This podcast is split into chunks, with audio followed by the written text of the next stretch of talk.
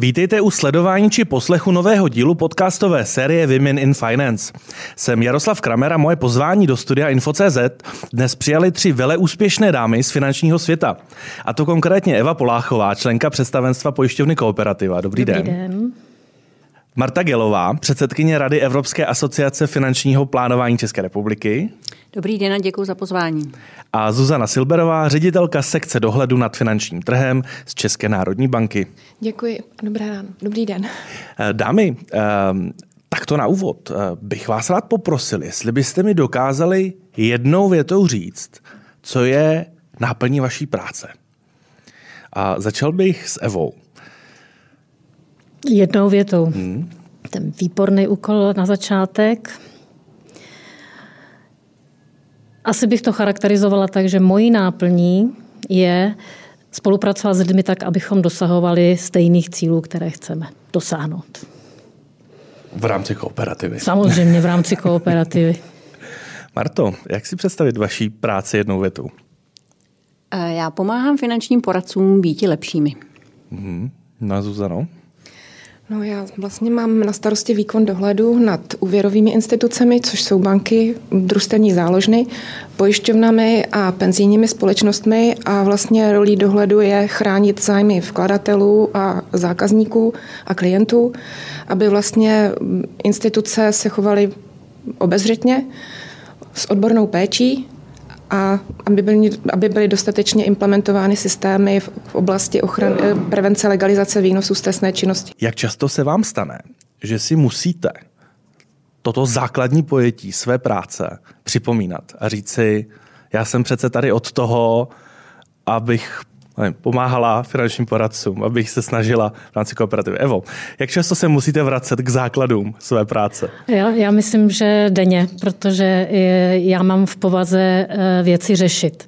A já si skutečně denně musím uvědomovat to, že ten leadership je to, co v té práci je důležité na tom mém postu, na kterém jsem. Takže téměř denně si musím připomínat to, že správným lídrem budu ve chvíli, kdy nebudu vidět a ty věci se budou dít proto, protože prostě správně vedu a řídím ty svoje lidi. Zuzana, u vás je to možná o něco jednodušší, protože ty mantinely toho, kde se můžete pohybovat v rámci své práce, tak nejsou nějak rozmělněny, ale přeci jenom jsou nějaké momenty, kde se třeba ocitnete na nějaké schůzce nebo v rámci nějakého jednání a řeknete si, co já tady vlastně dělám, když moje práce je trošku někde jinde. Přiznám se, že takhle se mi to nestalo, protože vlastně vždycky na každém tom jednání ten dohled si to své místo nebo tu svoji cestu najde. A uh, myslím si, že vlastně jakoby ta role dohledu není jenom jakoby ten nepříjemný dohled, ale je to i to partnerské chování dohledu. Takže já právě spíš naopak vnímám ten dohled, jako že to je poslání, které se má neustále naplňovat a takhle spíš jakoby motivuju svoje kolegy. Vypozorovala jste za dobu, kdy už se této činnosti věnujete, že se spíše rozzáří oči štěstím nebo rozklepou strachem, když přijdete do místnosti na ten partnerský dohled? Záleží totiž o tom, o, jakou, o co se jedná, o jakou schůzku se jedná. Když je to schůzka v rámci kontroly, tak to si myslím, že ta protistrana je víc jakoby napjatá. Zatímco když je to klasický pravidelný jednání, tak si myslím, že to je opravdu jako více či méně v pohodě. Je vlastně tady smálo, máte praktické zkušenosti. No, samozřejmě. samozřejmě Česká národní banka je náš partner, kterého si nesmírně vážíme a plně potvrzuji slova. Dnes jste vypadala radostně, když jste se tady mohli potkat, takže asi tam žádný strach nebyl. Marto, jak, jak, jak to máte vy? Jak často se musíte vracet k tomu a připomínat si ten základ toho, co děláte? Víte co, já vnímám svoji práci jako poslání a já vlastně to žiju, takže já si to jakoby připomínat nemusím, protože prostě já mám pocit, jakoby, že to jsem já. Um, I v kontextu toho, co říkala Zuzana, tak mě napadá dotaz, zda je k tomu, abyste mohli plnohodnotně vykonávat svou práci, potřeba, abyste měli respekt. A zda je to něco, co jste si museli pracně budovat, anebo to přinesla ta pozice jako taková. A začal bych u České národní banky, protože tam tuší možná odpověď. Nedovedu si představit, že by nebyl potřeba respekt a, a že by ho nepřinášela ta pozice. Na jedné straně máte pravdu, ale na druhé straně si myslím, že bychom ten respekt mohli i ztratit, pokud bychom byli dogmatický, formalistický a nepřemýšleli. Takže já si právě naopak myslím, že ten respekt je jako neustále budovaný, že to je něco, na čem se musí jako velice pečlivě a i jako odpovědně přemýšlet a pracovat s tím. A je to o té práci nejenom u nás, ale i ve spolupráci s těmi dohlíženými subjekty, protože jinak si myslím, že by to byl i dizastr. A takhle jako bych dohled ani nechtěla takový dohled jakoby řídit. Já prostě mám ráda eh, to, že si vzájemně vysvětlujeme názory, pozice a i hledáme vlastně jakoby společná řešení a jak napřed uvnitř s kolegy, protože se třeba potřebujeme sladit, domluvit, jakou strategii nebo jakou taktiku při jednání i zvolíme, ale pak je to o tom zase třeba na tom někdy eh, jakoby slepě nelpět, ale poslouchat i tu druhou stranu a potom se nad tím zamyslet a najít třeba jakoby řešení, které může být buď to kompromisem nebo úplně nové. Takže vidím to spíš tím způsobem. Ještě úplně kratičká odbočka. Eh, pokud k vám nastupují noví kolegové, eh, vidíte u nich, že je to určitý mindset, který mají nastaven, anebo si je musíte vychovat k takovémuto přístupu? Tak ono se říká, že vlastně si vychovat inspektora dohledu trvá tak dva až tři roky, ale on ten mindset, aby se to špatně jakoby nevnímalo, ty dva a tři roky znamená vlastně pochopit techniky, metody, protože ten dohled je čím dál tím složitější a náročnější a i ten expert pro tu je určitou oblast, do toho, toho musí jakoby obrovský objem a pemzum informací nasát a pochopit a pak to umět i používat a toto jako nezíská ten člověk vlastně automaticky, ale on, se, on to prostě musí v sobě zpracovat. Takže já si, jako myslím si, že je to vlastně ten přístup uh, Funkce je jedna věc, ale na druhou stranu si dovolím říct, že bez té práce, bez toho přístupu, bez toho nasazení a i bez té spolupráce s ostatními by vlastně člověk na té funkci nemohl dlouho vydržet. S tím je trochu líto, že nejsem úvěrová instituce a nemůžeme si tak hezky popovídat při vaší dohledové činnosti. Marto, jak je to z hlediska respektu u v životě asociací? Tak my jsme svým způsobem pro uh, ty certifikované poradce také jakousi autoritou, takže já samozřejmě sdílím to, co říkala, říkala Zuzana. My samozřejmě nejsme tak, uh, jakoby nás se v uvozovkách nebojí tolik, jako se bojí nebo obávají České národní banky a jejího dohledu. My jsme teda také pod dohledem České, České národní banky, protože jsme akreditovaná osoba jako, jako FPA. Ale je, je to obdobné. Prostě musíte, musíte k těm lidem přistupovat, řekla bych, s nějakým respektem k tomu, co dělají, ale na druhou stranu musíte jim dát něco, proč by si vás měli vážit a proč by vás za tu autoritu prostě měli považovat a proč by si vás měli prostě vážit. Takže je to o tom, že eh, do té práce musíme, musíme dávat, eh, dávat spoustu energie a musíme stále přinášet něco nového, eh, protože spousta poradců, zejména s těmi evropskými certifikacemi, nás vnímají jako market makera a vlastně k nám trošku vzhlíží a pro nás je to obrovská úcta, ale na druhou stranu prostě musíme pořád přinášet něco nového, abychom si udrželi, uh, udrželi tu úroveň, kterou, kterou bychom prostě chtěli mít. Takže opět tady vnímám, že ten respekt je dán tou institucí jako takovou a tím, jaké aktivity vykonává. Ano, ale nejenom institucí, ale samozřejmě, samozřejmě i člověk sám musí, musí mít určitý, určitý respekt a nějakou hodnotu a nějaké svoje prostě etické eh, a morální hodnoty, protože jinak si vás nikdo nebude vážit. Evo, když jde po chodbách kooperativy členka představenstva, vy konkrétně zbuzuje to respekt. To nevím. to se budete muset zeptat těch lidí, které potkávám, ale uh, asi bych se opakovala, protože vy jste to řekli naprosto přesně. Uh, respekt je něco, co se dlouhodobě buduje. Prostě je to pravděpodobně složení na i té funkce, ale samozřejmě i těch vlastností, které jsou zatím schované. Takže uh, vstupem u nás teda do devátého patra se ten respekt prostě jako nezíská, jenom protože jezdím o jedno patro vejš nebo o dvě patra vejš, než jsem jezdila. Podle mého názoru ten respekt si lze eh, získat eh, pokorou vůči těm ostatním, to znamená eh, otevřeností k tomu, čím ty ostatní přispívají té společné věci, to, že si člověk váží těch lidí, co má kolem sebe, že je poslouchá a že tak, jak Zuzana říkala, hledáme ten společný kompromis, který nás někam tahne dál. Pak si myslím, že ten člověk může být respektovaný. Samozřejmě existuje respektování nebo respekt na té čistě profesní záležitosti. Někde může být respektovaný malířem, protože umí krásně že ho vymalovat, někdo výborný matematikem, protože umí spočítat. Nicméně v té osobnostní rovině je to přesně o tom, že to, co já dávám, zbuzuje potom ten respekt zpátky. A hranice mezi respektem a strachem je strašně tenká. A vždycky si jenom říkám, mm, nezaměňujme tyhle ty dvě věci, mm. protože pak to není o respektu, ale pak je to skutečně o strachu. Nebudu se vás ptát, kdy naposledy se vás kolegové báli, ale zeptám se vás. A to mě zajímalo, eh, pokud se dostanete do situace, kdy cítíte, že na té druhé straně není ani bazální respekt, tak jak takové situace zvládáte? Jste ty klidné, nebo jste ty, které potřebují v ten moment ukázat, že by tam respekt měl být? Evo.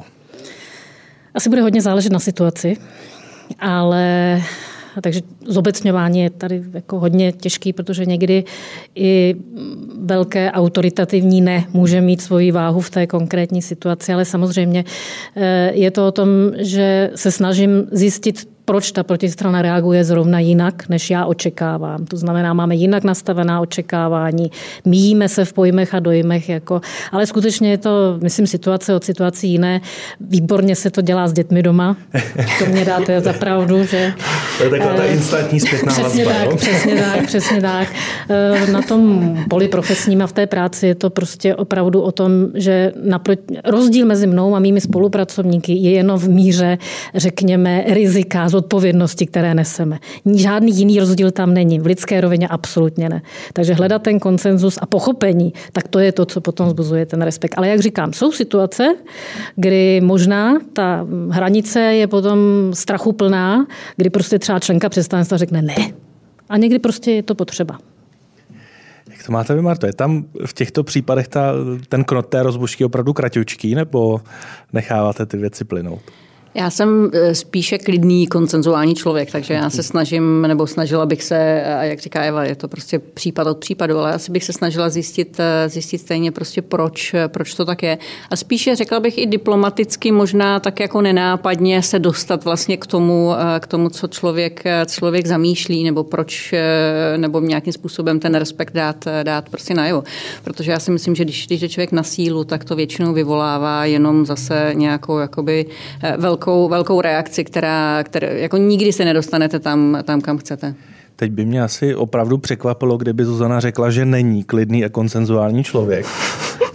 Já se právě snažím ten konsenzus hledat, ale na druhou stranu to souvisí jakoby s postavením toho dohledu, protože pak jsou někdy situace, že ta protistrana je opravdu, jak se říká, zaťatá a v momentě, kdy ten dohled se dostane do té pozice, že nabíde přesvědčení, že opravdu to jednání toho té protistrany jde proti zájmu vkladatelů, klientů nebo zákazníků, tak ten dohled musí být schopen říct ne, takhle to nejde a musí se to změnit, protože to by zase jakoby ten, bychom popřeli sami sebe a tu naši roli. Takže opravdu případ od případu, situace od situace a podle toho prostě jakoby volit eh, metody a přístupy toho řešení. Dámy, my za sebou máme 10 dílů podcastu Women in Finance, což mě vede k otázce, kdybyste se vrátili ve své profesní kariéře 10 let naspět. Jakou zcela zásadní radu byste si dali do té nadcházející desetiletky? A začal bych s Martou. Asi vydržet. Jednoduchá úderná rada, tak jak to má Eva. Eh,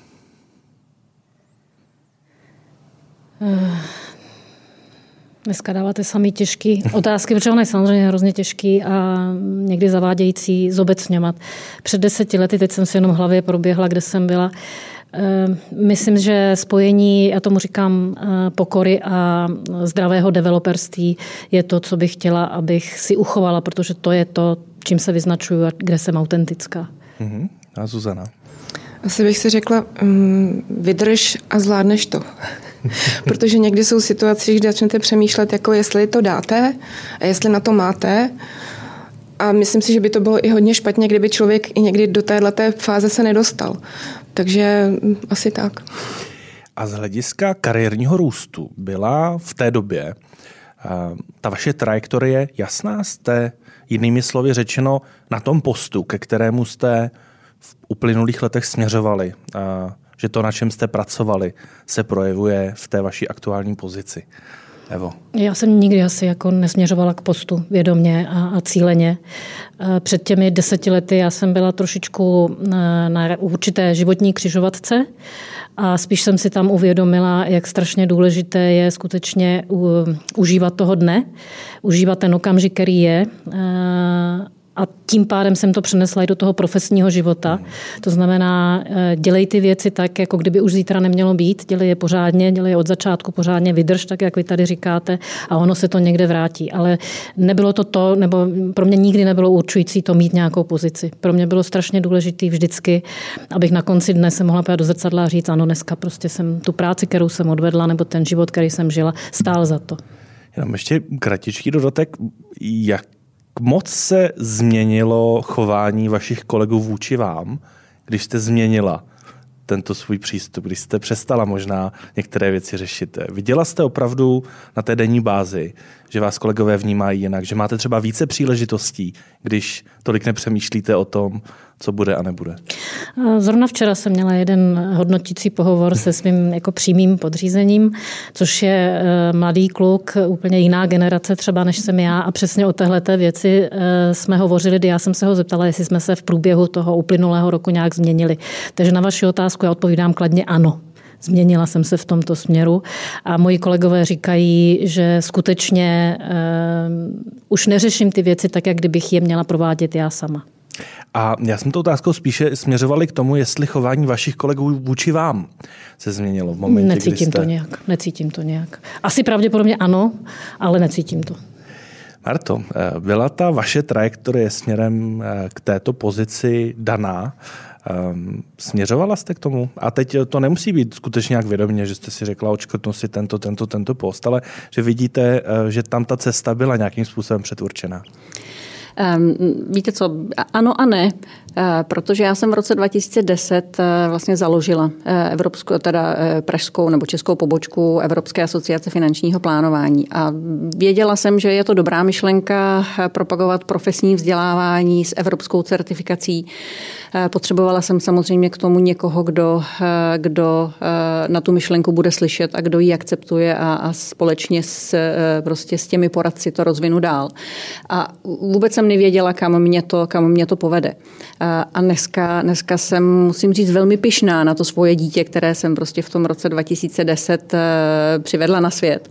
A, a mám, z toho, mám z toho opravdu dobrý pocit. A, a tenkrát jsem nevěděla, kam mě to povede, jestli uspějeme. Eh, a, za těch deset let se opravdu odehrála velká řada eh, věcí a okolností a partnerství, které přišly a které odcházely. Teď myslím těch, těch pracovních, které na to měly velký vliv.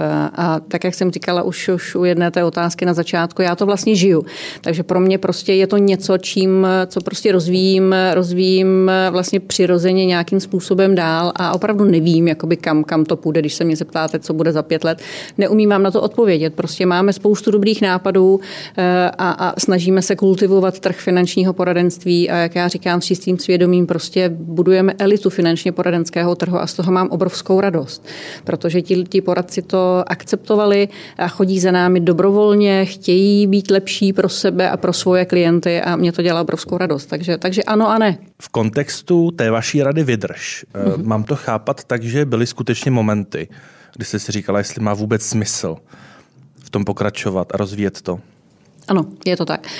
Eh, je to tak, protože ty začátky vůbec nebyly jednoduché eh, a tím, že jsme se spojili s jednou poradenskou sítí, která, která řekla ano, nám se to líbí a my tomu prostě vdechneme společně s tebou život, tak se nám vlastně stalo to, že to nechtěl nikdo jiný, protože to bylo určitým způsobem nabarvené a na tom finančně poradenském trhu ta konkurence je obrovská a nikdo jiný to nechtěl.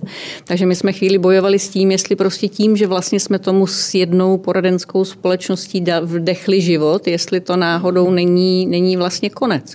A naštěstí se podařilo, že jsme i toto překonali a dneska, dneska, máme, dneska máme poradce napříč trhem z téměř ze všech společností.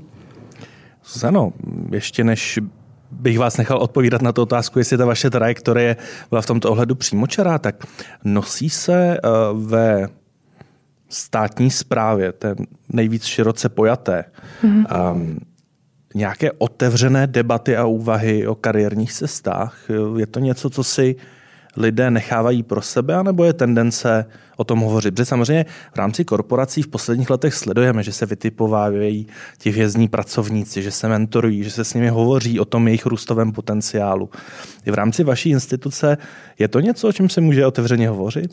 Eh, může se o tom otevřeně hovořit a dokonce by se mělo o tom otevřeně hovořit, protože je to právě o tom eh, hledání šikovných, šikovných kolegů a kolegyň, aby vlastně jsme jim i pomáhali dalším rozvoji, protože to není jenom o těch odbornostech, ale potom o manažerských dovednostech, soft skills a tak dále. Takže je to prostě i potom o vytváření toho jejich dalšího rozvojového programu a to musíme s kolegy takhle hovořit. To bez toho prostě jakoby nejde. A můžu říct, že právě v centrální bance je kladen a pro ten dohled jakoby zvlášť je kladen velký důraz na tom dalším rozvoji, na rozvoji vědomostí a znalostí, protože vracím se vlastně k tomu, co jsem říkala na začátku. Prostředí se rozvíjí, informace se vyvíjí, je jich čím dál tím více a dohled musí být schopen vlastně se v tom orientovat a působit v tom, takže ta náročnost neustále stoupá. No a teď ta vaše eh, trajektorie za poslední dekádu? Moje trajektorie je taková, že já prostě mm, jsem v některých věcech podobná jako Marta, že mám vlastně práci v dohledu nebo působení v dohledu, jako vnímám to jako poslání, protože ten dohled to poslání prostě má a tím pádem vlastně k tomu takto přistupuju a snažím se působit i na kolegy. Takže a to, jak to potom jakoby dál dopadá z hlediska kariéry, tak to už je zase vlastně i o těch okolnostech, i o tom vnějším prostředí, jak vás vnímá to okolí, jestli i to, tu, tu vaše roli, to vaše působení vlastně jakoby je oceňováno a jestli vlastně i to vedení prakticky, když to mám říct, jako tam vidí tu přidanou hodnotu vašeho působení na určité pozici. A u nás je to vlastně velice specifické i v tom, že my nemáme jenom takové ty klasické pozice jako z pohledu vedoucí referátu, vedoucí od, nebo ředitel odboru, ředitel sekce, ale máme tam i vlastně jako v dohledu je vedoucí kontrolního týmu, vedoucí týmu pro kontrolu v určité oblasti a i v tom vlastně je to o rozvoji těch lidí. A oni se přitom také už učí vlastně jako vyvést menší kolektiv, větší kolektiv, pracovat s tou protistranou, takže vlastně my máme hodně tu práci v tomhle, v této oblasti jako velice specifickou, ale myslím si, že to je na tom to hezké. Jo, ten dohled není jako pořád to stejné, ale naopak je to hrozně dynamická, neustále se rozvíjející oblast a vy musíte neustále do sebe nasávat nové informace a pracovat a tohle je něco, co je i pro ty kolegy, jako myslím si, že takovým jako lákadlem, když to můžu říct. Nikdy nevíte, co kdo provede a co kdo vymyslí, aby vás obalamutil. Ale jak to tak poslouchám, stane se vám, Marta a Zuzano, že se někdy přetahujete o talenty? Nebo jste nezaznamenali? Protože možná jako cílíte na podobný typ lidí, jestli tomu tak je? Mm, víte co, ta práce moje se od té Zuzaniny hodně liší v tom, že my v podstatě eh, my, my certifikujeme, čili ověřujeme odbornost těch poradců. My je, my je nijak jako nezaměstnáváme, my s nima nepracujeme, jakoby, eh, jo, jakoby řekla bych se zaměstnanci nijak dál. My vlastně jenom, jenom ověříme tu jejich odbornost a pak jim dáváme další možnosti následného vzdělávání, tak aby prostě měli aktuální tu svoji odbornost a byli prostě pro klienty tím nejlepším, tím nejlepším prostě rádcem. Čili my s nima pracujeme úplně jiným způsobem. My vlastně v rámci FP jako zaměstnanců máme velmi málo a jsou to lidi, kteří řídí určité, určité procesy, mají na starosti, na starosti prostě klienty v rámci vzdělávání, v rámci prostě certifikací, ať jsou to, ať jsou to um, sektorové zkoušky nebo ať jsou to ty, ty evropské certifikační. Takže to si myslím, že se vůbec nedá porovnat. Kde, kde si spíš můžeme konkurovat, je Aha. Skutečně? Ano, ano, ano, to si spíš jako, nechci říct přetahujeme, ale řekněme, ale že... To nemůžete takhle. Český národní bance byla talentovaný lidi. v životě nedovolila samozřejmě, já jsem to chtěla říct přesně naopak, že znám pár kolegů, kteří dnes jsou v České národní bance a ukazuje se, že je strašně dobře, že tam třeba skončili, nebo že tam jejich kariéra eh, profesní směřovala, pokud znají vlastně tu praktickou stránku věci. Protože my máme s Českou národní bankou pojišťovny stejný cíl. Akorát samozřejmě my jsme blíž té praxi, a oni jsou blíž té teorii. A teď potřebujeme vyvážit tohleto znalost a dojít přesně k tomu, k tomu koncenzu, aby to ve finále bylo přesně pro toho, pro toho eh, i zprostředkovatele, i klienta samozřejmě v té, z té odborné péče, z toho pohledu té odborné péče v pořádku. Takže spíš jako my si tady jako vyměňujeme odborníky, eh, protože opravdu se vyplácí vidět vždycky i druhou stránku mince. A pro nás je samozřejmě jakoby přínosem, když mm, vlastně nabereme kolegy z praxe právě ta praktická zkušenost může být užitečná, takže vlastně potom ten tým je i kombinací nově, třeba nových absolventů nebo kolegů z praxe nebo kolegů z akademické sféry a to je ta barvitost toho týmu. Takže vlastně tam jsou i potom ty nápady a zdroje nápadu. Já to tak ráda slyším. a já, já jsem rád, že tady evidentně nejsem potřeba, že to zvládnete tak hezky spolu. Dámy, kdybyste z celé šíře aktivit, které v rámci svých profesí zastřešujete, si měli na zítřejší dopoledne vybrat jednu věc, u které zaručeně víte, že vás potěší, že vás bude bavit, že to pro vás bude takové to ideální pracovní dopoledne. Tak co by to bylo? Jak by to vypadalo, Evo? Pokud bych měla opravdu z celé té palety vybírat, tak eh, já jsem v rámci své eh, odpovědnosti zodpovědná za frontendy, za nástroje, který používá distribuce. A to je něco, co mě velmi baví, protože já jsem na té straně distribuce byla a pracovala. Eh, je to zase multidisciplinární záležitost, protože ten poradce nebo ten distributor je nějaký regulace, je nějaká zájmy pojišťovny, jsou nějaké a najít vyváženost a balans a vtělit to do toho nástroje, do toho frontendu, to je nesmírně kreativní a pro mě nesmírně zábavná práce. Takže pokud bych si na to zítřejší dopoledne měla vybrat, tak budu hrozně ráda sedět se svými kolegy, které v te, kteří v této chvíli třeba budují novou klientskou zónu anebo vylepšují náš nástroj pro eh, zprostředkovatele a budu s nimi kreativně jak si řešit to, jestli má být čudlíček tady a jestli máme dělat ten biznis takhle, anebo jiným způsobem na dálku a kde tam dáme tu péči a kde budeme toho klienta s, těmi dokumenta, s tou dokumentací, jak si seznamovat a tak dále. To je tak strašně široký, ale tak strašně krásný téma, že to by se mi líbilo zítra dopoledne. Ano. Teď nevím, jestli pak není podpásovka se vás zeptat, a co budete reálně dělat zítra dopoledne. Je to, je to trefil jste, se, trefil jste se úplně přesně, protože zítra je středa a ve středu my máme zasedání představenstva. Což je samozřejmě neméně zábavné.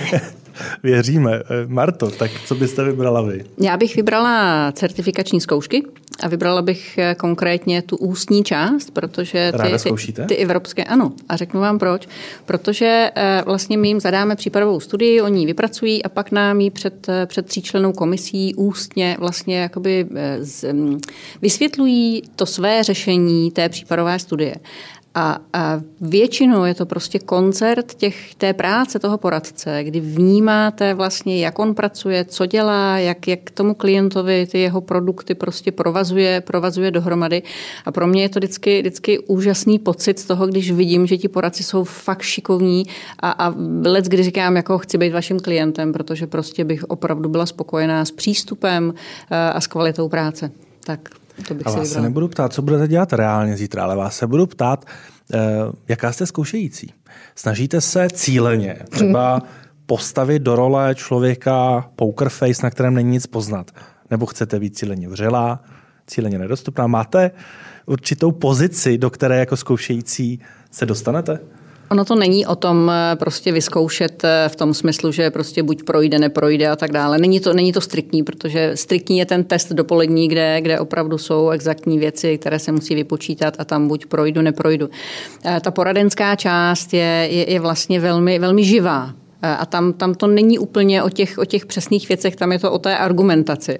Ale spoustu lidí říká, že se tvářím let kdy velmi vážně. Ačkoliv si myslím, že nejsem. Takže eh, pro ty, kteří sledují toto video a pak přijdou na vaši zkoušku, nelekně se, nelekněte se toho rozdílu, protože zkouška je přece jenom vážnější věc než podcast. A tady se vážně dnes netváříte, za to, že jsem rád. To mě asi rozhodilo trochu. No, jak to má Zuzana? Co vy byste vybrala jako tu ideální pracovní dopoledne? Já mám, mám nejradši vlastně eh, setkávání nebo schůzky s kolegy, když řešíme třeba vlastně rozvoj nějakého dohledového nástroje nebo řešíme společně nastavení dohledového benchmarku, nebo prostě je to práce v týmu a diskuze v týmu.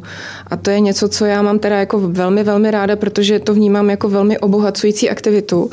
A vždycky na závěr z té diskuze je jako něco zajímavého, jak, jak se říká, z toho vyleze.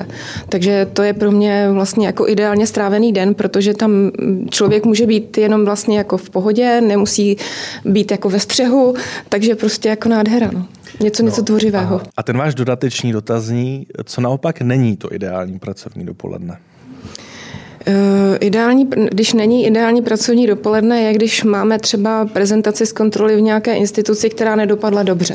Mm. Tak prostě jako zatím potom už jako člověk víc vidí ty problémy a tu práci, co s tím jakoby bude, tak protože jako může se zdát, nebo někdo tomu nemusí věřit, ale ten dohled není hodnocen podle množství zjištění z kontrol na místě, ale jako naopak dohled, když eh, prostě zjistí, že ta situace v té příslušné instituci je v pořádku, tak jako není spokojenějších osob. Prostě jako tady to ujištění a ta míra toho, že se můžeme spolehnout na ty informace, které dostáváme, že to tak jakoby je i v reálu, tak jako bych řekla, že ta spokojenost jakoby maximální. Ale potom, když už jsou ty problémy, tak jako musí se to řešit, musí tomu člověk jako zaujmout po tu pozici, ale vždycky vím dopředu, že už je to i za cenu určitého jako i, jako nasazení fyzického i psychického a někdy bohužel ta situace jako není jednoduchá. To, co říkala Marta, tak mě vede k dotazu, kdy naposledy jste si vědomě museli říct zachovej poker face, nebo zachovej ten klidný obličej. Stávají se takové situace? Stávají, stávají, ale je to přirozené, protože vlastně se setkáváte s lidmi, lidi jsou barvití, tak jako my jsme taky barvité i v tomto studiu, takže prostě vlastně někdy ty reakce těch protistran vás i mohou překvapit, ale já si myslím, že není zase nic proti ničemu, když se třeba usmějete nebo dáte najevo, že vlastně jako ta tvář není jenom kamena, ale že máte nějak vlastně jako schopnost reagovat, že je to přirozený nebo lidský ale jako stává se to a je to prostě normální a to beru jako součást života. Evo, když jste zmínila to, ten, ten board, jsou to situace, kdy je potřeba držet poker face? Oh, určitě, za některých eh, okamžiků určitě, ale my jsme, my jsme v rámci kooperativy tým, který je velmi kooperativní. Eh, já jsem tam tedy mezi samými muži, ale eh, nemyslím si, že to je výhoda nebo nevýhoda, prostě ten tým je tak nějak složen. V tomhle složení my spolu spolupracujeme už přes rok a myslím si, že právě díky té době, jak se říká hezky česky, na sebe slyšíme, víme, co znamenají vlastně pojmy, který ten druhý říká a velmi dobře se nám potom spolupracuje, takže ano, určitě jsou momenty, kdy si tak jako, a nikomu to neříkejte, prosím vás, je to jenom mezi námi, ano. ano. ano. Kdy si říkám, nedozví. počkej chvíli, vydrž, nic neříkej, oni si na to přijdou. Ano, takový momenty my si máme každý v tom životě, takže, ale není to, není to nic jako zásadního. Dámy, Eva a Zuzana jsou vystudované matematičky. Marta je vystudovaná právnička. Eh, co z toho vašeho vzdělání vás nejlépe předurčilo k práci, kterou děláte dnes? Je tam nějaký styl uvažování, třeba u právničky, nějaký logický styl uvažování, který skutečně využíváte na denní bázi. Začal bych se Zuzanou. Tam asi je to nutný předpoklad toho, co děláte. Je to tak, je to tak. Ta matematika je výhodou pro to uvažování i pro ten přístup, že někdy člověk jako získává větší schopnost nějakého nadhledu. Takže určitě ano. A jak to má Eva? Já teda jsem ekonom, statistik, takže ne jako matematická fakulta nebo matematická škola. Určitě, tak jak říká Zuzana, ta matematika je dobrá, ona strukturuje, takže ten styl toho uvažování je samozřejmě jako vždycky takže dobrý. I, i jako... pro tu práci členky představenstva Určitě. je to hodný základ. Určitě, protože mm, třeba rozhodovat se má na základě dat, na základě fakt a ta matematika tam velmi pomáhá. Marto, jako právnička na finančním, ve finančním segmentu? Tak je důležité eh, vnímat, co v těch zákonech člověk, člověk čte. My se hodně, hodně se pohybujeme i v oblasti regulace, protože jsme přispívali jako vlastně připomínkové místo k několika, k několika zákonům. Eh, takže určitě to je, to je výhodou, že člověk jakoby umí v tom číst, přečíst v zákonech eh, samozřejmě není, není úplně jednoduché. Pak jsou vyhlášky, benchmarky a další, další vlastně jakoby část legislativy, která, která samozřejmě samozřejmě je potřeba implementovat do těch, do těch našich věcí, tak to určitě výhodou je. Ehm, nás učili na fakultě, že dobrý právník ví, kde co najde. A to si myslím, že je něco, čím se, čím se hodně a často řídím a, a, a taky tím, že vlastně eh, jsem schopná ty věci jakoby naučit se eh, a, a, a řekla bych si, zmapovat eh, určitý, určitý věci jakoby velmi, velmi rychle. To si myslím, že, že mě ta škola hodně naučila. Vy současně působíte jako ty typy osobností, eh, které se neustále rozvíjí, které jako nemají určitou stopku a teď už jsem komfortní s tím, co vím a s tím, co dělám. Tak kdybyste si měli vybrat jednu oblast, jeden obor, jeden um, který by aktuálně jste se chtěli doučit, aby se vám vaše práce vykonávala ještě jednodušeji. Co by to bylo, Evo?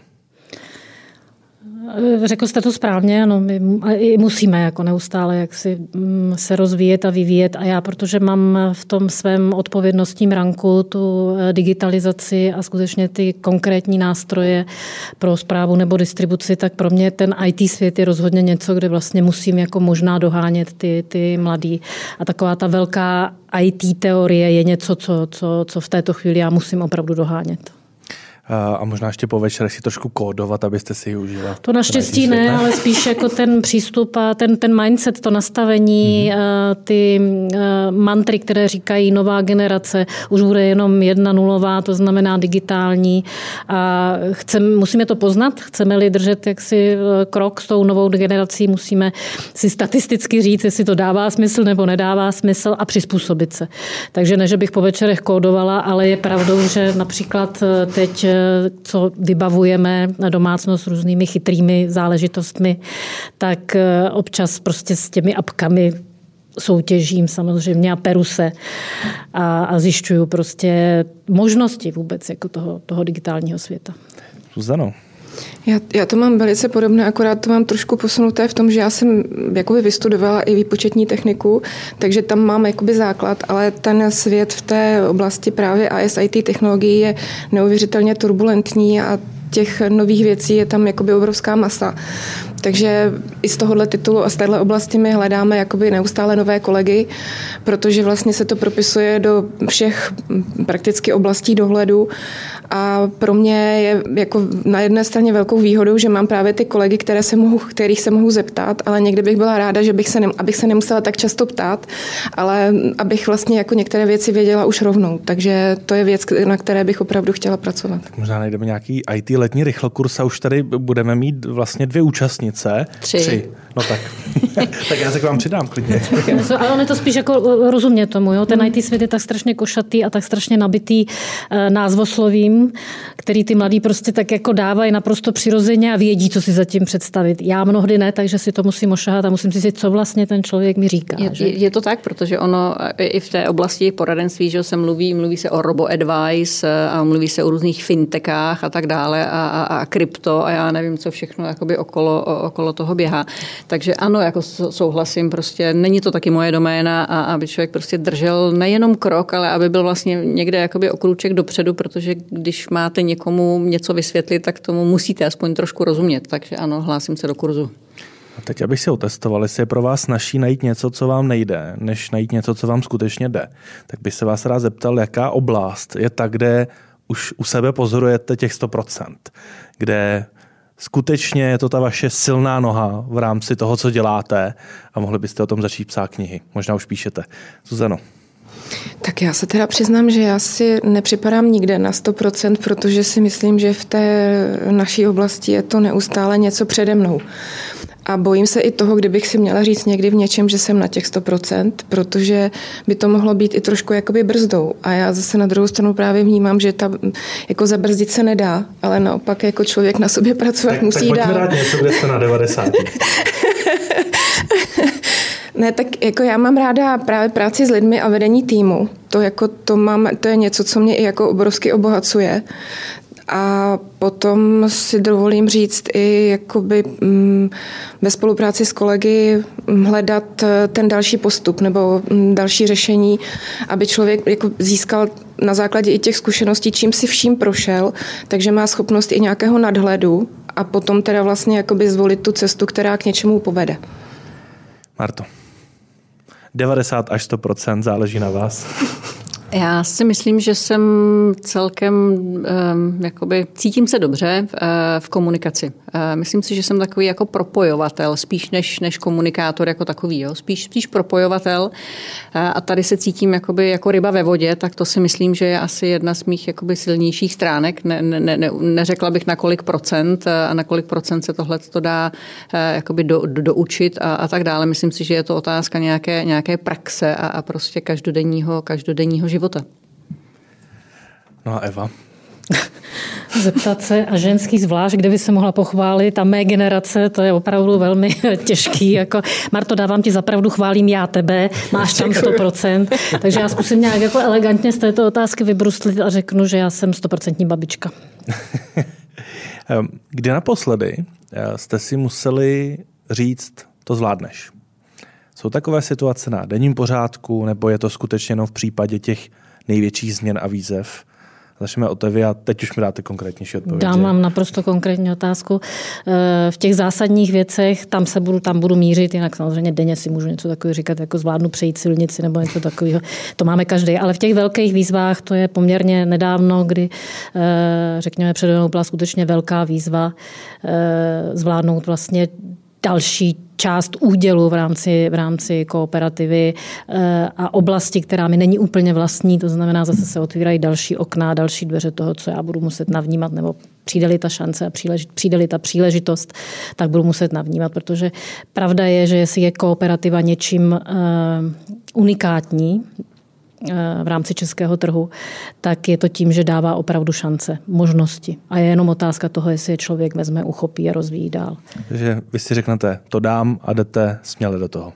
Úplně směle to je zase strašně těžký říct, hmm. ale jako samozřejmě získám si podporu jak KD, potřebuji vědět, že ten mandát, který jak si tam získávám, není jenom mým mandátem, ale že je skutečně jako eh, postavený na těch pevných základech. No a pak nezbývá nic jiného, než se nadechnout a říct, let's go, jdeme do toho. Marto, máte vy takové momenty a situace, kdy si musíte skutečně dodat i vědomě kuráž a říci, to zvládnu?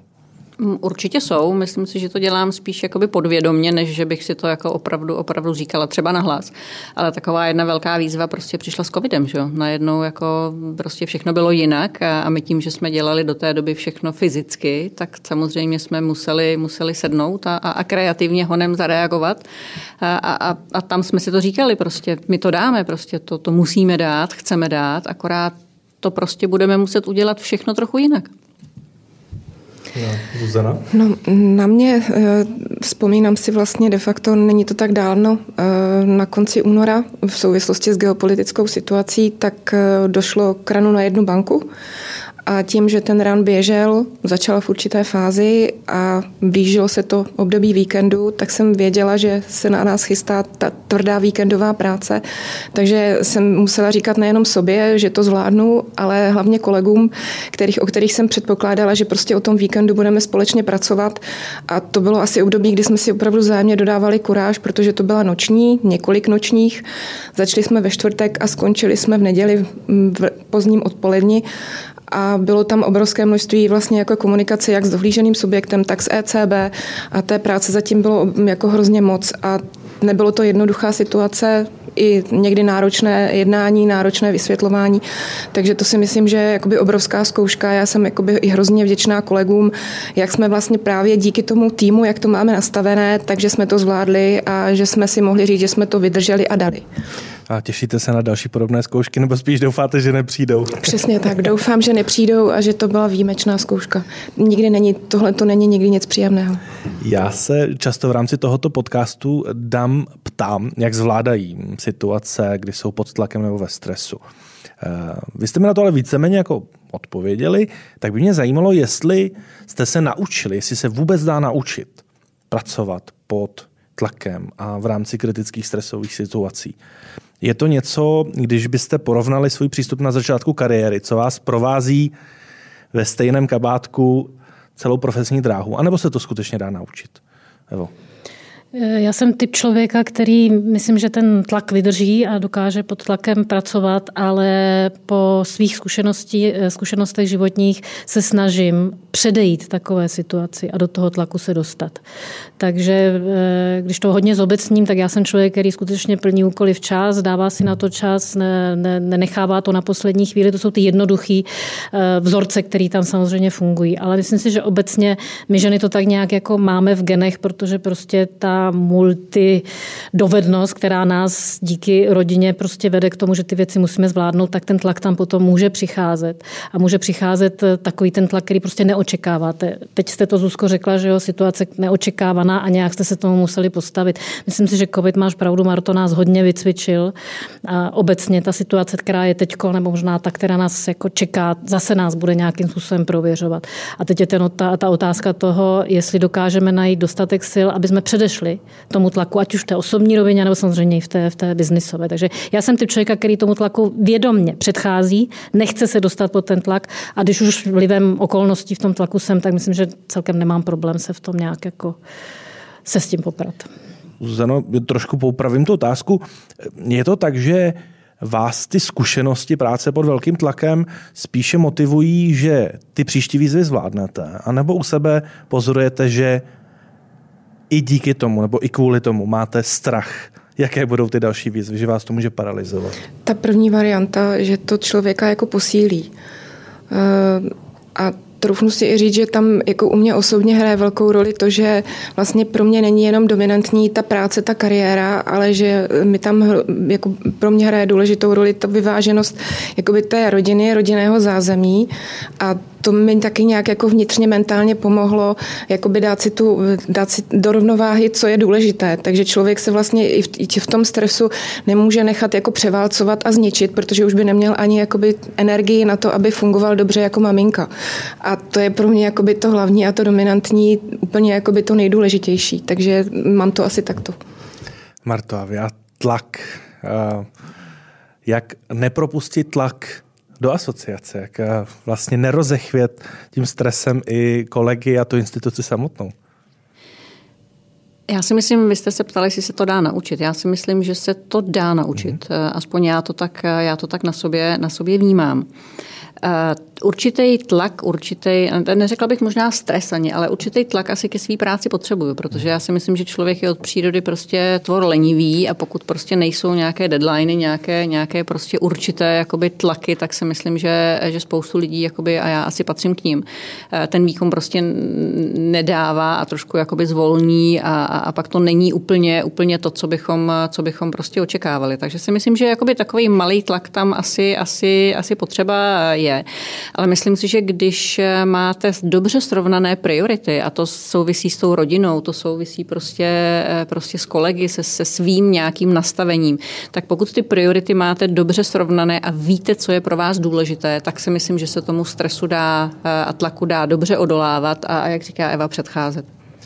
Já vám přeji, ať vás eh, v tom nadcházejícím podzemním období čeká co nejméně stresových situací. A myslím, že všichni můžeme být rádi, že jste na svých místech, tak eh, doufáme, že to zvládnete všechno, eh, co nás čeká. Moc děkuji za to, že jste si našli čas na podcast Women in Finance. Konkrétně děkuji Evi Poláchové. Děkuji velice za pozvání. Martě Gilové. Já také moc děkuji za pozvání. No a Zuzaně Silberové. Rovněž děkuji za milé pozvání.